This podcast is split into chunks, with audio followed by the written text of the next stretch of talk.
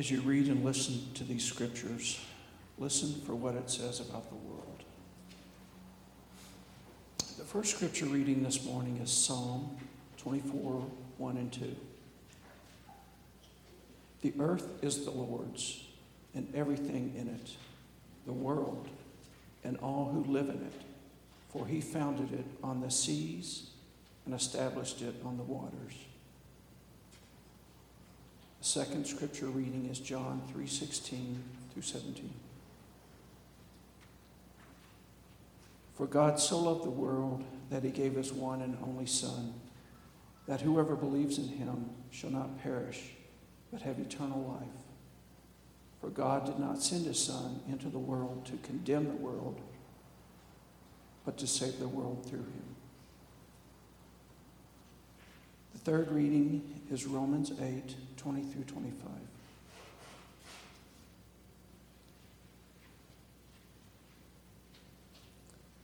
For the creation was subjected to frustration, not by its own choice, but by the will of the one who subjected it, in hope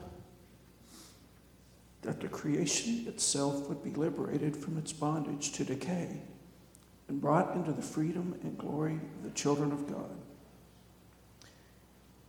We know that the whole creation has been groaning as in the pains of childbirth right up to the present time. Not only so, but we ourselves, who have the first fruits of the Spirit, groan inwardly as we wait eagerly for our adoption to sonship, the redemption of our bodies. For in this hope we were saved. But hope that is seen is no hope at all. Who hopes for what they already have? But if we hope for what we have, do not have yet, we wait for it patiently. The word of the Lord.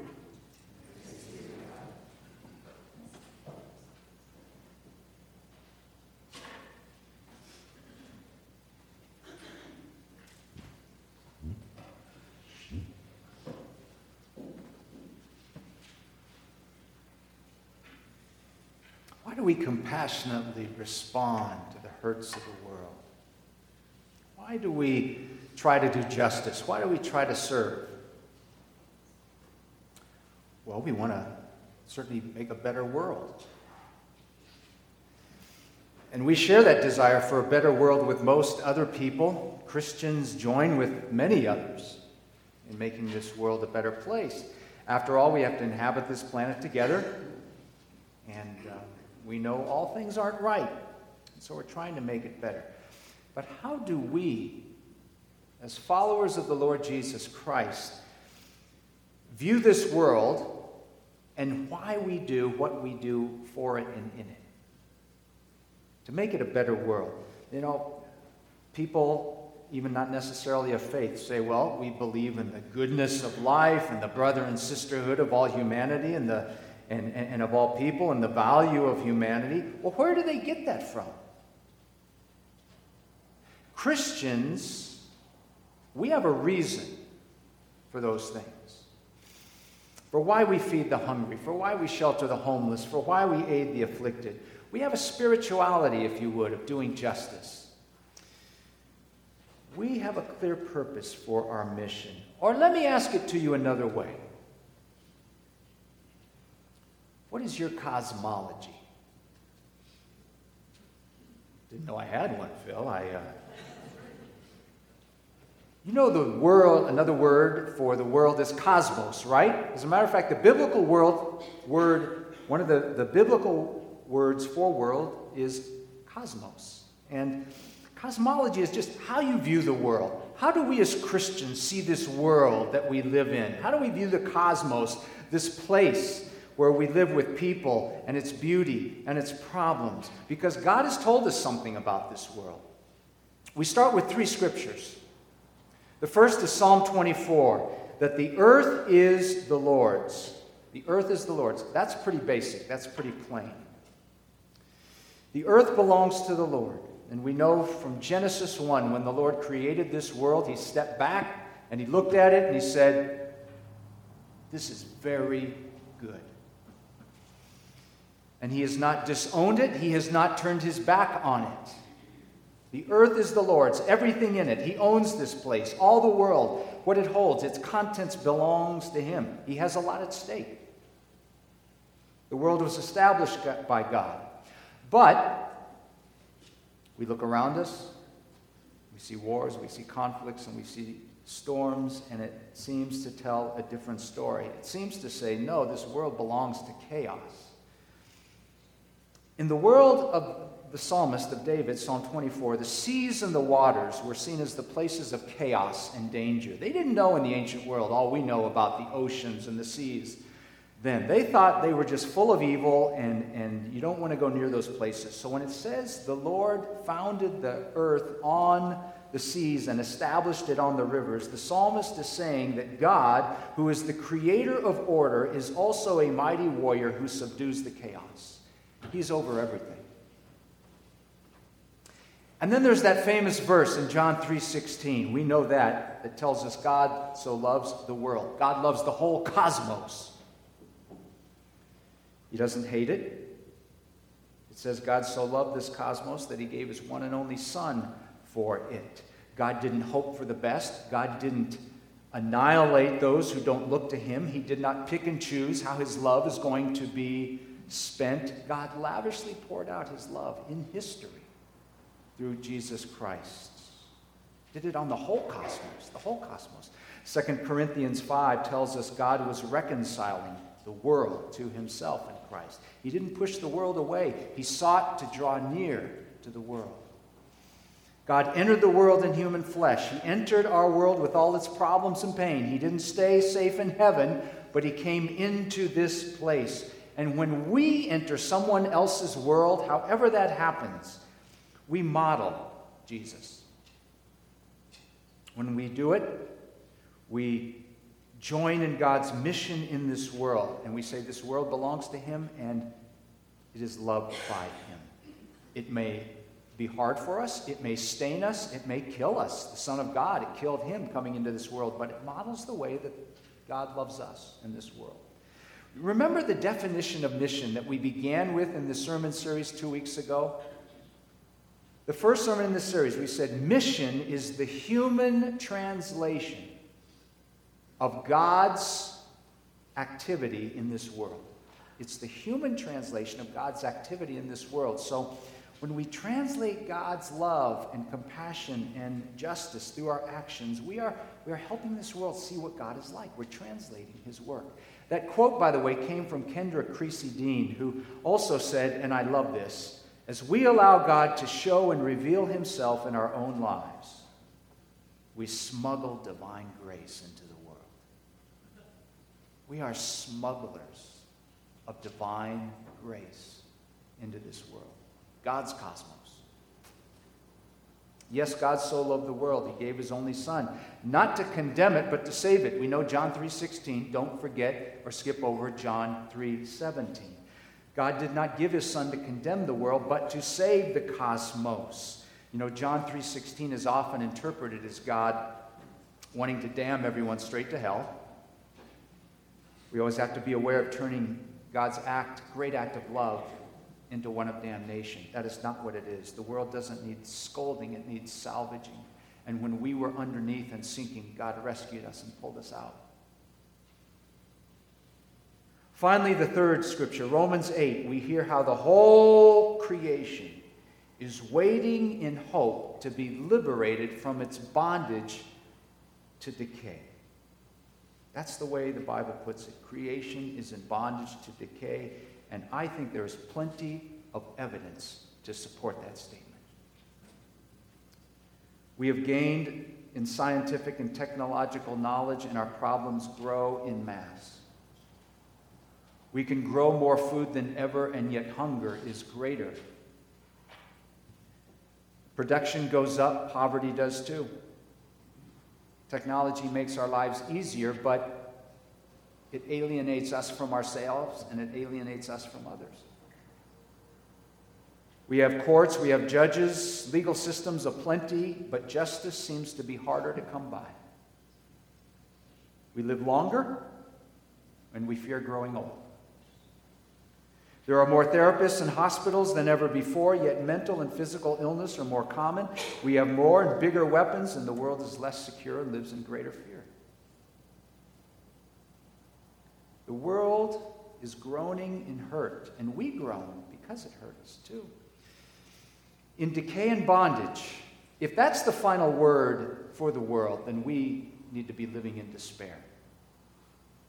But Paul writes in Romans 8, you know what? Despair is not the last word for this world. Rather, Christians wait and live in hope because Christians have a unique hope because we believe that this world, again, it belongs to the Lord. And, and He loves this world. And the end is freedom and the glory of the children of God. We work for a better world because we believe that. And in the end, we know that's what we were made for. Romans 8 tells us the whole creation is groaning as if in the pains of childbirth. Think about that image childbirth. It's full of groans, it's full of sweat, it's full of blood, it's full of agony. But we know the woman is going through that. What? Life is on the way, it's coming. When we serve, when we teach, when we heal, when we bind up, when we support, we become midwives to what God is bringing into this world. We become midwives. We help bring his life into the world.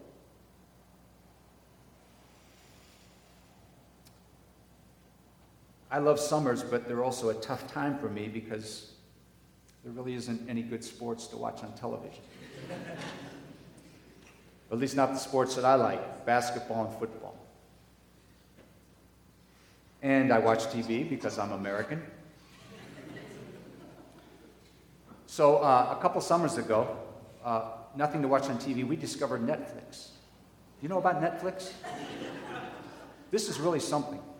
You can watch movies, and, and, and there's series, and there's documentaries, there's all kinds of things you can watch, and there's no commercials. And uh, there's some fantastic shows on there. And one of the shows we discovered on Netflix is a show out of Britain called uh, a dramatic series called Call the Midwives. Anybody see Call the Midwives? Yeah.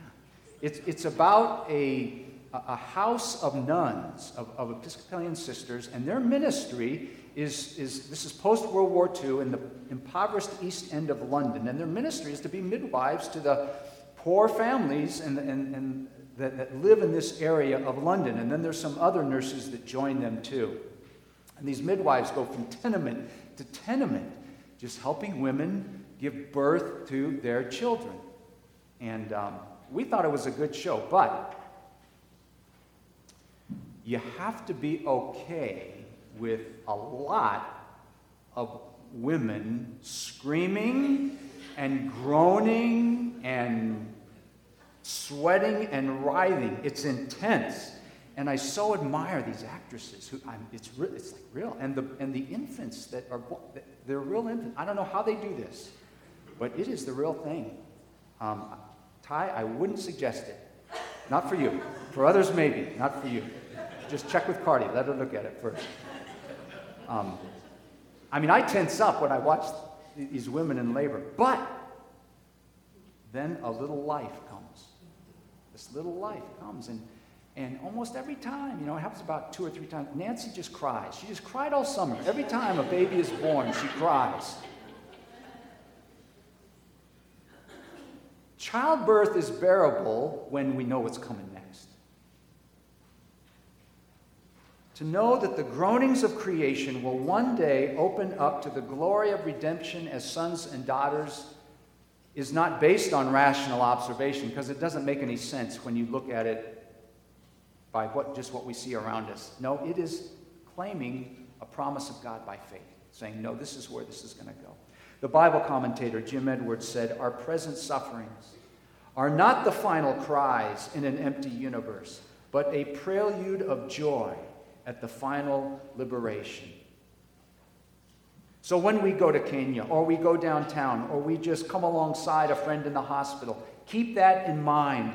You are a midwife to the hope and the life of God in those places, in someone's life, because we know This world belongs to God. It is loved by God. It is destined for redemption and freedom. And we do the work and we leave the results to God, how that is going to work out.